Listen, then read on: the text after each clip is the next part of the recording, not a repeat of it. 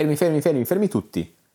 Prima di cominciare questa puntata ci servono 30 secondi per darti una comunicazione importante.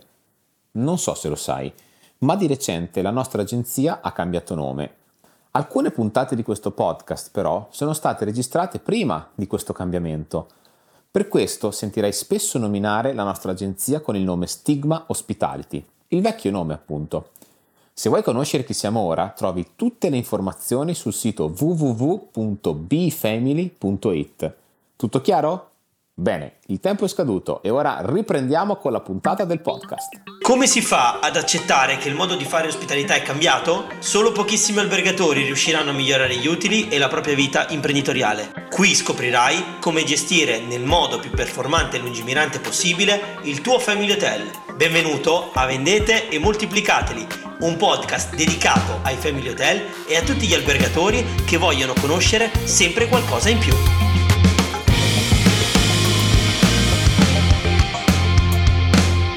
Benvenuti in una nuova puntata di Vendete e Moltiplicateli, un podcast che tratta temi pratici per chi ha un family hotel, ma validi anche per tutti gli altri albergatori. Prima di iniziare ricordatevi di iscrivervi al canale facendo clic sulla campanella se ci state ascoltando da Spotify oppure sul più in alto allo schermo se ci state ascoltando da Apple Podcast. Io sono Andrea Messinese ed oggi tratteremo un nuovo tema, secondo me molto interessante e con degli spunti che magari non avevate considerato in precedenza. Vado subito con una domanda che ci fa Giovanna, che gestisce un hotel a Cervia e proprio parlando poco tempo fa sull'Ironman, poi vi racconto bene cos'è, ha espresso questa perplessità che secondo me è interessante perché ha, molto meno a che fare con gli hotel di quanto pensate. E la domanda è questa. Qual è il modo migliore per impostare una strategia di vendita su una data calda come un ponte o un evento particolare? Cioè, è meglio vendere con largo anticipo per essere sicuro di non bruciare le mie possibilità oppure è meglio aspettare l'ultimo momento e andare online con tariffe alte sapendo che comunque l'offerta è esaurita? E questa, questa è una bella domanda, no? perché ci troviamo di, di fronte a due scenari totalmente diversi, cioè diciamo quello che è la formichina no? che sta lì con anticipo, eh, si mette da parte qualcosa per arrivare nel momento dell'inverno, tutto a posto, e la cicala, se non sbaglio, l'altro, l'altro animale della fiaba, adesso perdonatemi se non, ricordo, se non ricordo perfettamente questa situazione, però diciamo chi vive eh, all'ultimo sapendo che comunque in qualche modo se la caverà. E questo mi, mi, ricorda, appena proprio stavo parlando con, con, Giovanni, intanto raccontiamo cos'è l'Ironman. L'Ironman è un triathlon, un evento particolarmente importante che si tiene in Italia soltanto a Cervia, almeno nella sua diciamo, estensione più grande,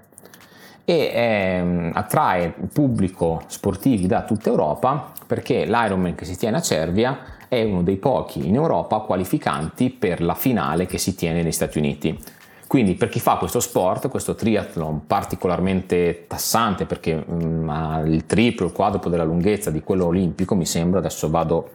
per memoria, comunque richiama tanti sportivi di livello alto in tutta Europa a Cervia per un weekend che è a fine settembre. E quindi questo capite che mh, mm, è un evento che si sa un anno per l'altro, in realtà di 5 anni in 5 anni si rinnova questo contratto, quindi gli sportivi sanno con larghissimo anticipo esattamente dove ci sarà questo evento e quando prenotare cioè e dove prenotare, quindi in quali hotel prenotare. E questo, eh, mentre parlavo con Giovanna, ho pensato a una chiamata che ho ricevuto da un nostro cliente che sicuramente se sta ascoltando questa puntata si ritroverà e, e, che, e che, saluto. E praticamente mi sono trovato il lunedì, mi sembra, il lunedì o il martedì dopo il ponte del 2 giugno, con questo cliente che mi chiama e mi dice, ah Andrea, però no, mi, ieri mi sono messo a guardare un po' le, le tariffe dei miei competitor e eh no, siamo andati male perché loro vendevano il bed and breakfast proprio nei giorni del, del ponte a dei prezzi altissimi, quindi noi con le nostre offerte siamo andati male perché eravamo pieni, però non avevo più camere da vendere. E quindi gli ho detto, ma eh, in realtà dipende, cioè eh, io devo mm, bisogna capire, dovete capire voi che ci state ascoltando, se siete albergatori che ci state ascoltando, che scegliere come comportarsi in una de- determinata data è molto meno significativo di quello che fate tutto il resto della stagione. Mi spiego meglio. Se avete una strategia eh, di, di revenue ben impostata, con un budget ben definito da raggiungere a fine stagione, dove avete eh, settimana per settimana già una pianificazione. Mi spiego, eh, questa settimana di giugno so che negli anni passati ho fatto indicativamente il 40%, quest'anno magari punto a fare o sempre il 40% con un prezzo più alto oppure il 50% con un prezzo un po' più aggressivo per arrivare al budget in maniera più tranquilla. Se voi avete questo tipo di programmazione, quello che fate su una singola data, su un singolo evento che vi può spostare nella stagione, ripeto, un più 5, più 10, più 20 mila euro su un budget magari di 8, 900, 1 milione, 2 milioni addirittura, beh, capite che parliamo veramente del nulla, cioè parliamo di eh, un 2-3 giorni che possono essere venduti a un poco più o un poco meno. E questo eh, fa eh, insomma, crea eh, in realtà ne, nella mente dei, dei, miei clienti, dei nostri clienti, ma penso anche nella vostra, però molta più ansia cosa fare ponte, per il ponte del 2 giugno che magari cosa fare per le settimane subito dopo che tendenzialmente, almeno per gli hotel qui in Romagna, sono quelle che fanno la vera differenza a fine stagione. Cioè, se io ho fatto bene le prime tre settimane di giugno, sapendo che luglio e agosto tendenzialmente lavorano, lavoreranno bene, so che ho messo un bel tassello per raggiungere l'obiettivo della mia stagione ma la preoccupazione di tanti albergatori si focalizza sul 2 di giugno perché, ah, perché quello è un ponte che non si può perdere. Cioè, se è bel tempo a giugno e cade bene, è come Ferragosto. E proprio come Ferragosto, se pensiamo a vendere la singola data, quindi due notti, tre notti, ci incide veramente poco. Cioè, non è una cosa su cui porre troppa attenzione. E questo apre eh, l'altra faccia, l'altro grande elefante nella stanza, che è controllare spesso quello che fanno i competitor.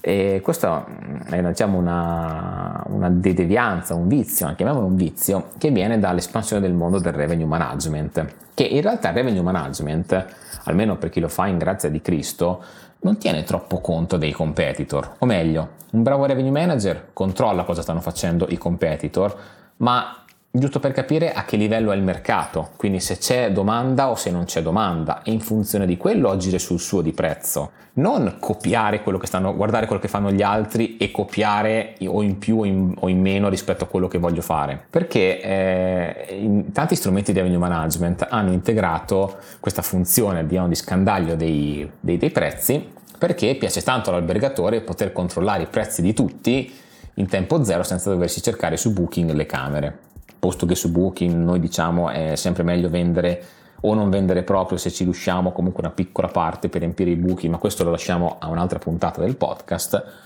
Il fatto è questo, che chi produce questi software sa che ha, è una funzione questa che viene messa per attirare clienti, ma non perché serva. Cioè, paradossalmente, al revenue manager, se ne avete uno, se siete voi, dovrebbe interessare veramente poco quello che fanno gli altri, almeno in funzione diciamo, di copia prezzo, cioè di prendo spunto da lui per farlo io, ma vi deve servire per capire solamente quant'è, come si dice in gergo tecnico, la pressione sul mercato. Cioè se io sto vedendo prezzi particolarmente bassi su una data, probabilmente non c'è domanda, quindi agirò di conseguenza. Se vedo prezzi molto alti, c'è tanta domanda e agirò anche lì di conseguenza, ma sempre rispetto a quello che devo fare io. E quindi capiamo anche eh, perché non dobbiamo guardare i nostri competitor. Uno, perché non conoscete la loro, la loro situazione, cioè non sapete quante camere hanno venduto, come le hanno vendute, se hanno messo su quel prezzo perché è un'offerta civetta e magari poi in realtà la prenotazione vera costa di più oppure non sapete se hanno voluto fare un esperimento anche loro per vedere quello che succedeva, per capire il mercato. Non potete conoscere la motivazione che ha spinto un altro albergatore a mettere un certo prezzo in una certa data.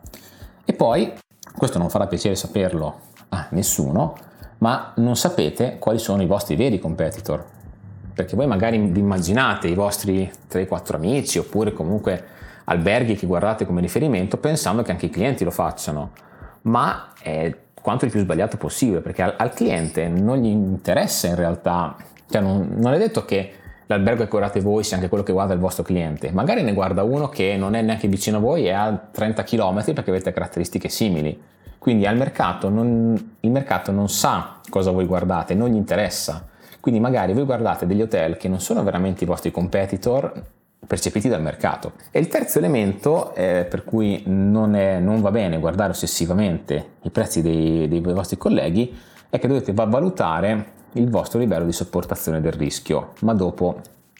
ci arriviamo bene su questo argomento perché è quello centrale secondo me. E eh, andiamo adesso a vedere invece cosa eh, dovreste fare invece per valutare bene eh, come comportarvi in una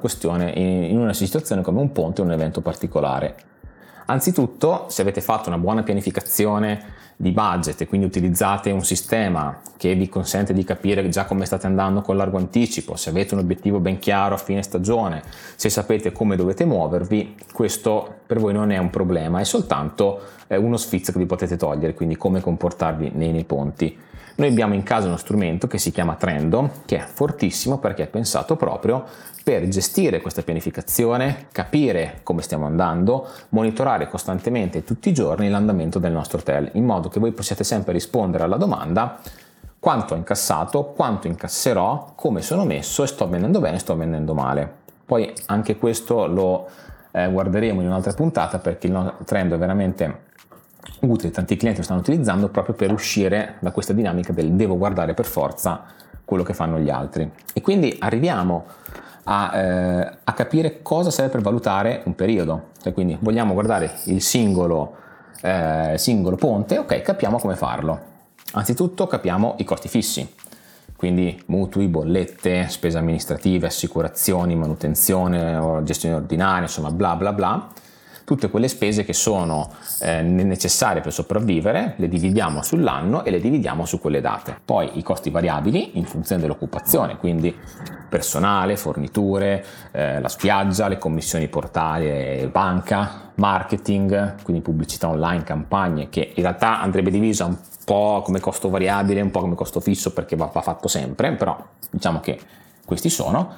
E poi un'analisi dei ricavi passati dell'occupazione, quindi capire negli anni passati durante quel ponte, quella data, posto che sia assimilabile come, diciamo, come magari eh, so, il ponte 2 giugno eh, anni fa è caduto di domenica, quindi non era veramente un ponte, quest'anno è caduto di giovedì ed era un ponte bellissimo, quindi cerchiamo una situazione simile,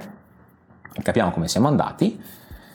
e poi in base a tutti questi dati, quindi capiamo sotto quanto non possiamo scendere, quanto è il nostro costo variabile, quanto abbiamo realizzato negli anni passati, andiamo a stimare quanto vorremmo realizzare oggi realisticamente su quelle singole date e poi eh, capiamo quanto dovrà incassare una singola camera, in media una, ogni singola camera venduta per arrivare a questi dati. Capito questo, mm, mettiamo che su 60 camere per realizzare il mio obiettivo devo venderne 50 a 100 euro al giorno. Perfetto, me ne rimangono 10.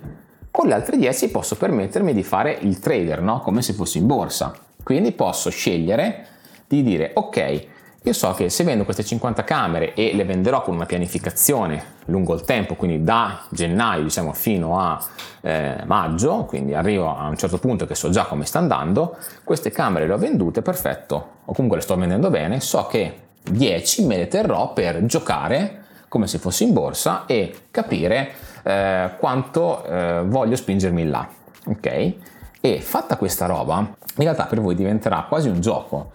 perché eh, in realtà non ha nulla di, di, male voler fare questi test, capire come va, come non va, eh, se davvero posso vendere, aspettare un po' di più, aspettare un po' di meno e serve anche per conoscervi. Cioè, quando ho parlato prima di sopportazione del rischio, parlavo proprio di questo. Se eh, siete na- naturalmente portati a eh, voler vedere sempre il plan pieno eh, con largo anticipo, se, volete, se guardate spesso i prezzi degli altri, se eh, spesso guardate il vostro CRM per vedere quante richieste ci sono, quante conferme, quanto state fatturando, se siete in nostri clienti, avete Trendo e lo aprite ogni mezz'ora per vedere se è aumentato qualcosa, ecco in quel caso probabilmente non fa per voi eh, tanto questa cosa qua perché vi fate il fegato amaro, cioè stare lì ad aspettare all'ultimo per vendere la camera a 400 euro a notte per dire l'ho, l'ho fatto, eh, ma che fegato amaro vi siete fatti per una settimana, due settimane con, le, con, l'hotel vuoto volutamente per voler vendere questa camera? E questa è quella che si chiama, no, in, in, economia si chiama la FOMO, la Fear of Missing Out, che è una cosa che prende i trader quando c'è un nuovo trend e tutti ci si stanno buttando, caspita, se faccio, anche se non l'ho capito bene, se non lo faccio anch'io sto perdendo l'occasione. È, è successo quando Bitcoin ha iniziato a schizzare e oggi è giù di tantissimo, è successo con le meme stock, con GameStop e quant'altro, poi se siete appassionati un po' di finanza queste cose magari le, le, le conoscete, però in sostanza questa FOMO, appunto paura di rimanere fuori in italiano, è semplicemente la paura di perdere l'ultimo trend, il trend del momento, l'evento del momento perché non sto facendo qualcosa. E quindi È quello che eh, potete capire con questi, con questi giochini, con questo che poi diventa veramente un gioco, una scommessa come se fosse veramente eh, il mercato o la roulette del casino cioè, tenetevi, se volete fare questi esperimenti, io non dico che è sbagliato, cioè non c'è un giusto e non c'è uno sbagliato, c'è un atteggiamento corretto a una disposizione vostra, a un'indole vostra. Se siete portati a rischio, tenetevi magari anche qualche camera in più se volete per provare a fare questo tipo di attività.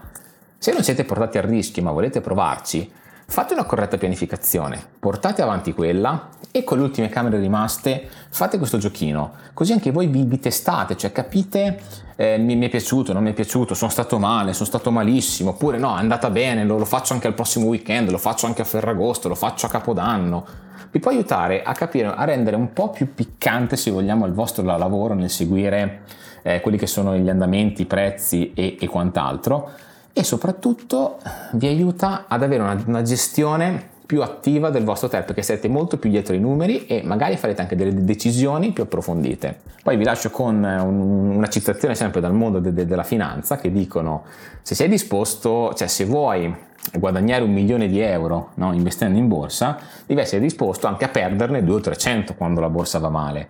La stessa cosa nell'hotel. Se volete vendere la camera a 400 euro a notte, in una data magari in cui la state vendendo a 200, dovete essere anche disposti a rimanere con 5-6 camere vuote e perdere magari 1000 euro di potenziale incasso perché non le avete vendute quelle camere. Quindi questo è un pochino la risposta alla domanda di, di Giovanni che ci ha fatto su come gestire i prezzi. Secondo me la cosa corretta è fare sempre una pianificazione che esuli da quel singolo, eh, da quel singolo evento e So, dopo aver fatto una pianificazione corretta, andare alla pianificazione specifica sempre su quelle date, fare in modo di ottenere un risultato un po' superiore realisticamente agli anni passati e lasciarci, se vogliamo, delle ultime camere per giocare, per provare, per testare noi stessi e capire cosa possiamo fare, come possiamo gestire questo tipo di attività. Quindi vendere delle camere sotto data ad un prezzo molto alto, sperando che gli altri le abbiano bruciate prima per vendere qualcosetta in più. La puntata anche oggi